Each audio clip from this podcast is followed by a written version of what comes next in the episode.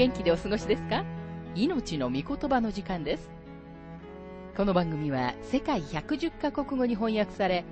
1967年から40年以上にわたって愛され続けている J. バーノン・マギー神学博士によるラジオ番組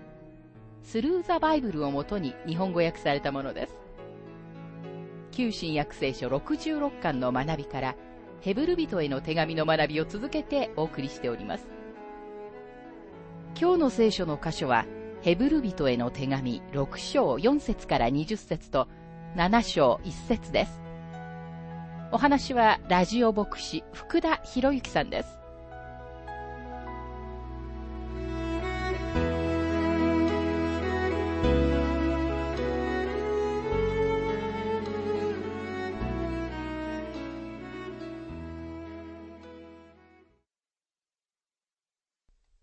ヘブルビテへの手紙6章の学びをしていますが、4節から9節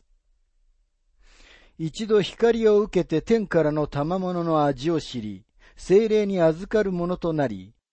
神の素晴らしい御言葉と、後にやがて来る世の力とを味わった上で、しかも堕落してしまうならば、そういう人々をもう一度悔い改めに立ち返らせることはできません。彼らは自分で神の子をもう一度十字架にかけて地辱を与える人たちだからです。土地はその上にしばしば降る雨を吸い込んで、これを耕す人たちのために有用な作物を生じるなら、神の祝福に預かります。しかし、茨やアザミなどを生えさせるなら、無用なものであって、やがて呪いを受け、ついには焼かれてしまいます。だが愛する人たち、私たちはこのように言いますが、あなた方についてはもっと良いことを確信しています。それは救いにつながることです。この箇所についてマギー博士は続けて次のように述べています。なぜそういう人々をもう一度悔い改めに立ち返らせることはできないのでしょうか私たちは救いの身について話をしていることを思い出してください。キリストを救い主として受け入れてから、なお、罪の中に生き、霊的な赤ん坊でいることによって、自分のすることを無効にし、成長することがなく、木や草や藁を山積みする以外には、この世で何もしないというのは深刻なことです。パウロは第一コリント人への手紙3章の11節で違う言葉を使って同じことを次のように述べています。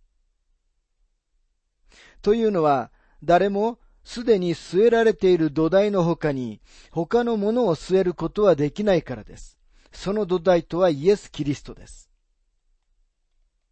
あなたの救いはクリスチャン生活の土台です。あなたはその上に行こうことができますが、同時にその上に信仰を立て上げなければならないのです。あなたはあなたの信仰生活において、6つの違う種類の材料を使うことができます。それは木、草、藁、金、銀、そして宝石です。あなたは今日どの建築材料を使って自分の信仰生活を立て上げておられるでしょうか多くの木や草や藁を積み上げておられるでしょうか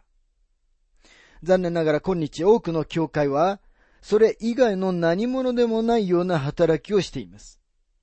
私たちは組織することや委員会には長けていますが、私たちの生活は本当に神様のために価値のあるものになっているでしょうか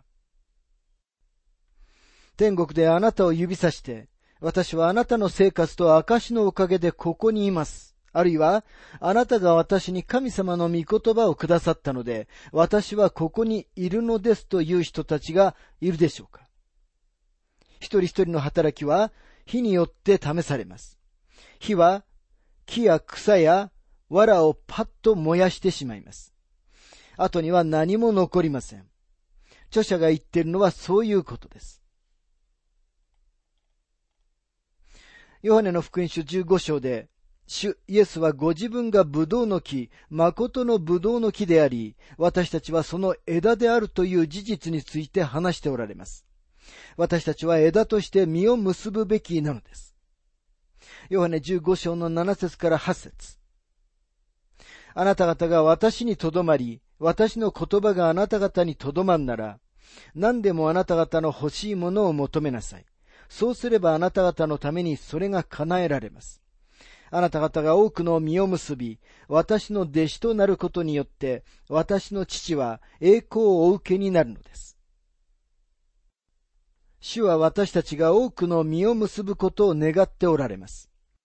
実を結ばない枝があったなら、主は何をなさるのでしょうかヨハネ15章の6節誰でも、もし私にとどまっていなければ、枝のように投げ捨てられて枯れます。人々はそれを寄せ集めて火に投げ込むので、それは燃えてしまいます。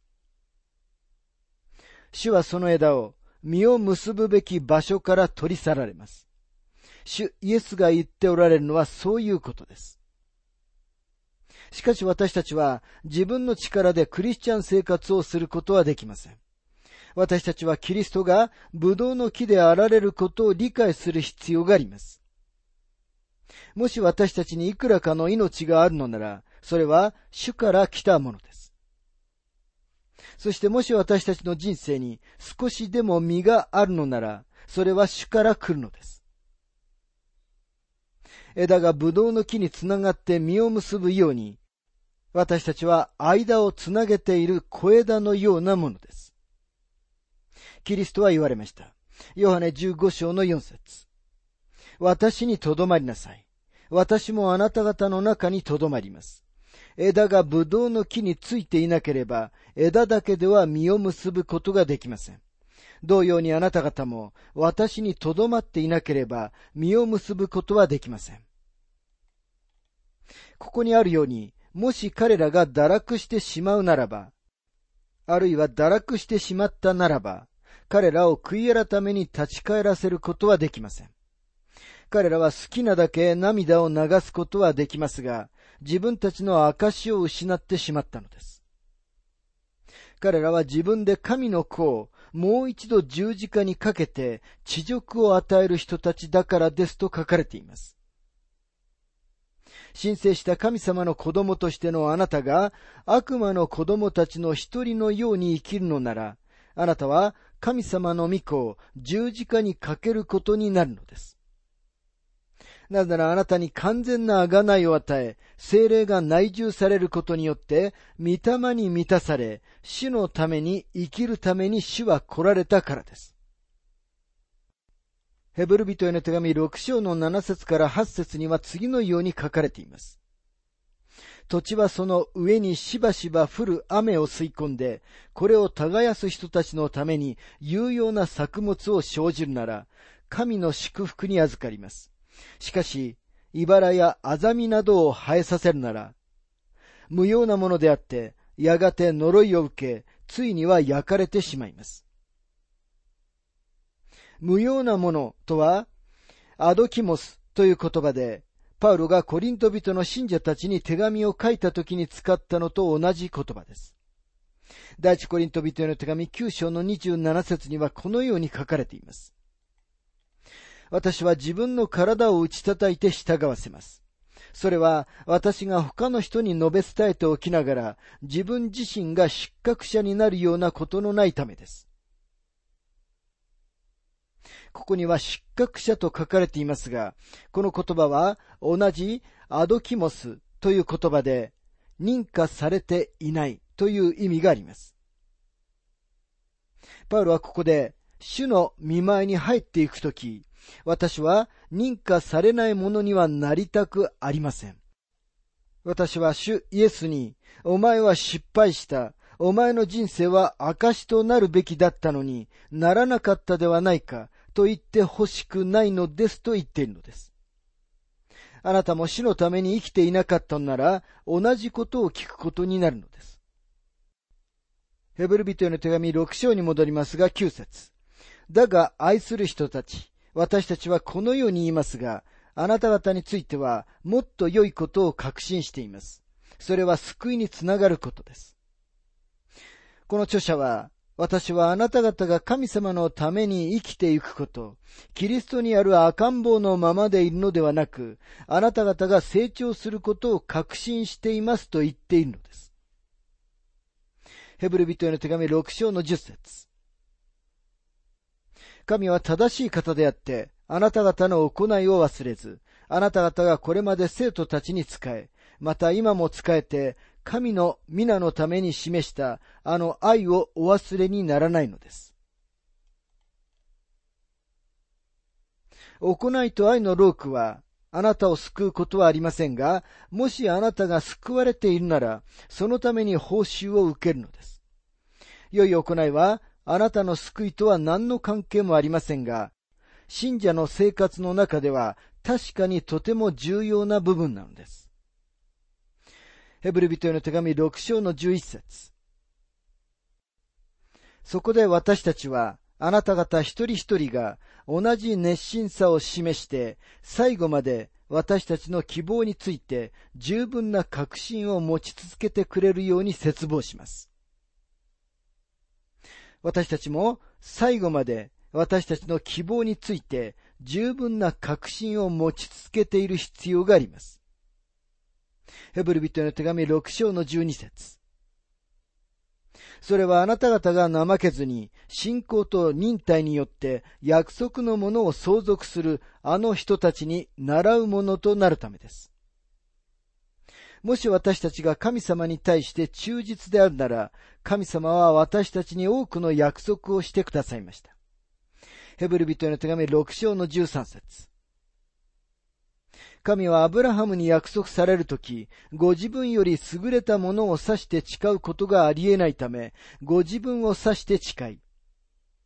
ご存知のように、誓いを立てるときには、自分よりも偉大なものを指して誓います。神様よりも偉大なものはありませんから、神様はご自分を指して誓われました。14節こう言われました。私は必ずあなたを祝福し、あなたを大いに増やす。神様は創世記22章の15節から18節で、そのようにアブラハムに誓われました。15節こうしてアブラハムは忍耐の末に約束のものを得ました。アブラハムは忍耐をもって神様を信頼することによって、新しい確信を得たのです。あなたが神様を信頼するとき、あなたは神様と共に歩みます。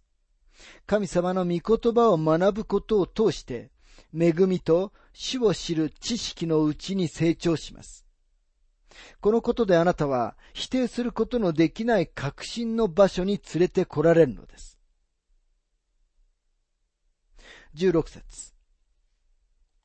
確かに人間は自分より優れたものを指して誓います。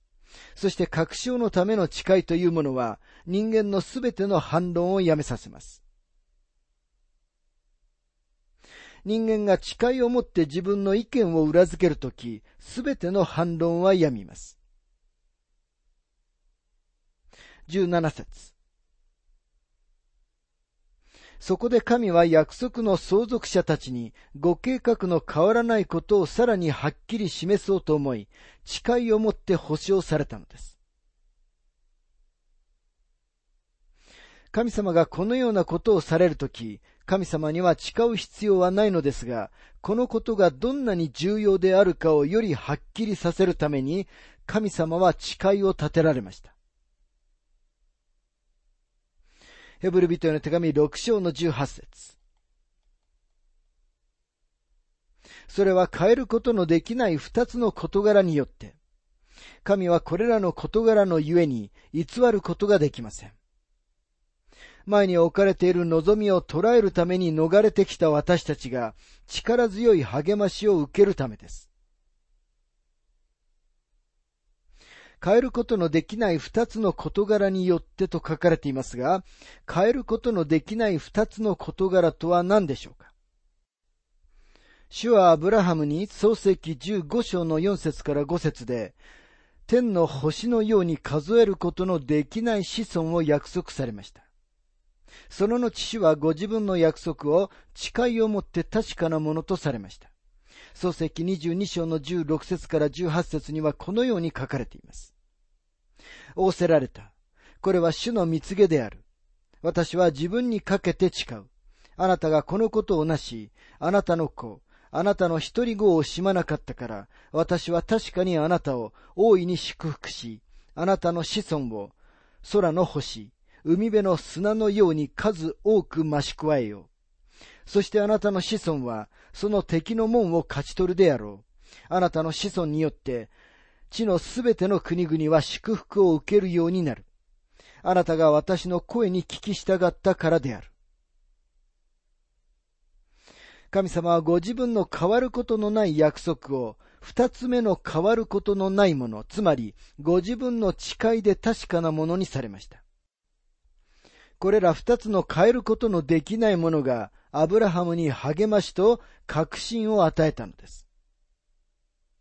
さて、それでは、今日の私たちにとっての二つの変えることのできないものとは何でしょうか？私たちには、私たちの励ましのために、アブラハムに与えられた約束だけでなく、神様の愛のもっと豊かな啓示が与えられています。それは神様の御子という贈り物です。第一にキリストの死と蘇り、そして第二に主の焦点と私たちのための取りなしが二つの変えることのできないものなのです。またここには前に置かれている望みを捉えるために逃れてきた私たちがと書かれています。このことは私たちにイスラエルの子らのために神様が用意された逃れの町のことを思い起こさせます。これら逃れの町は罪人を死から守ってくださるキリストの型として役割を果たします。今日このことはキリストがあなたのための避難所であることを明らかにしています。あなたはすでに法廷に連れて行かれ、その裁判で有罪であるとされたのです。そしてあなたへの刑罰の判決は死でした。そしてその刑罰はすでに執行されたのです。しかし幸いなことに、キリストがあなたのために刑罰を受けられました。主があなたの代わりに死んでくださったので、あなたは今、自由でいられるのです。そのようにしてあなたは罪の刑罰から解放されたのです。ですからあなたは二度とそのために答弁をする必要はありません。そして今あなたは出て行って主のために自由に使えることができます。今あなたには蘇られた救い主である大祭司がおられ、あなたはいつでもその方のところに行くことができるのです。ヘブル人への手紙6章の19節から20節この望みは私たちの魂のために安全で確かな怒りの役を果たし、またこの望みは幕の内側に入るのです。イエスは私たちの先駆けとしてそこに入り、永遠にメルキゼデクの位に等しい大祭司となられました。キリストは天に昇られた時、大祭司としての職務を開始されました。幕の内側に入るのですと書かれていますが、大祭司としてのキリストは天の宮に入られました。この天の宮にかたどって地上の幕屋が作られました。ヘブル8章の5節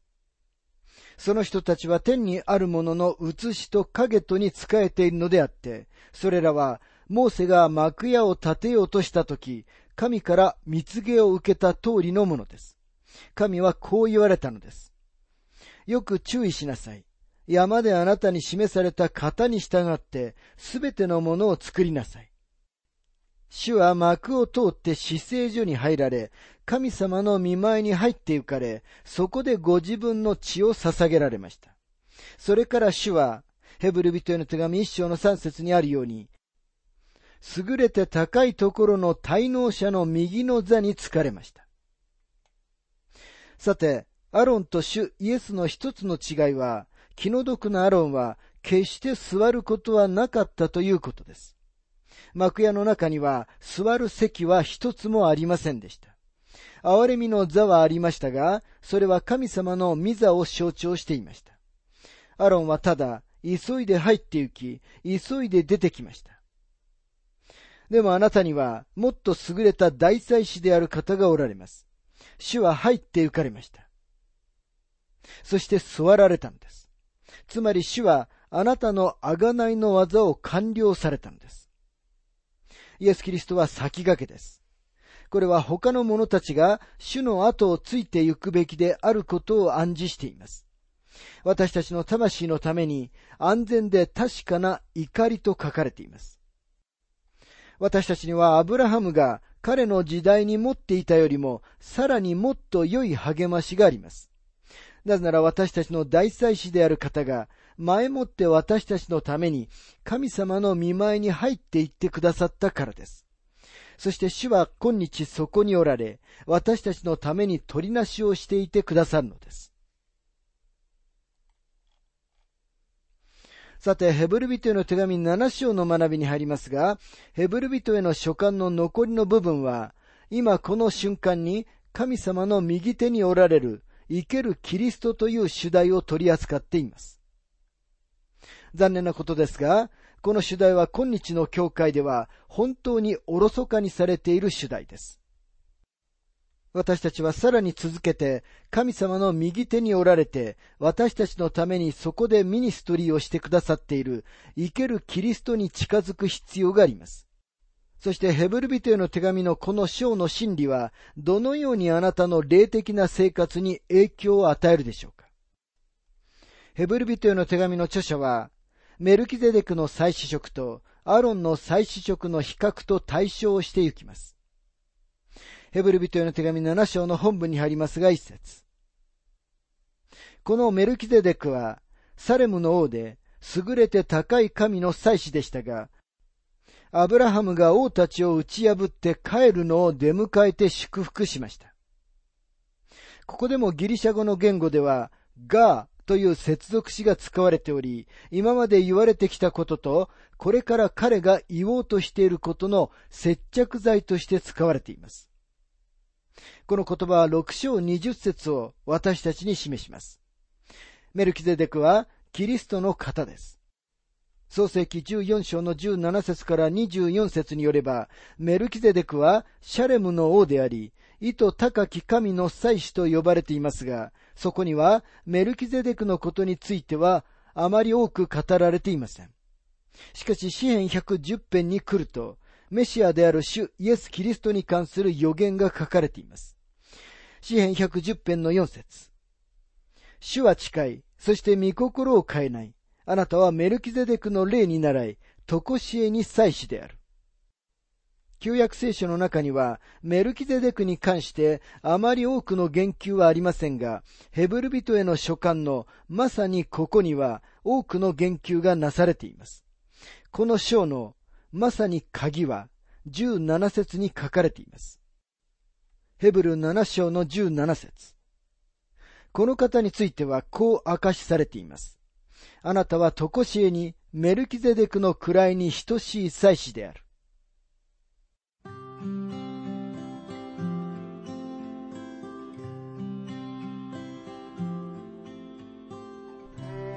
命の御言葉お楽しみいただけましたでしょうか？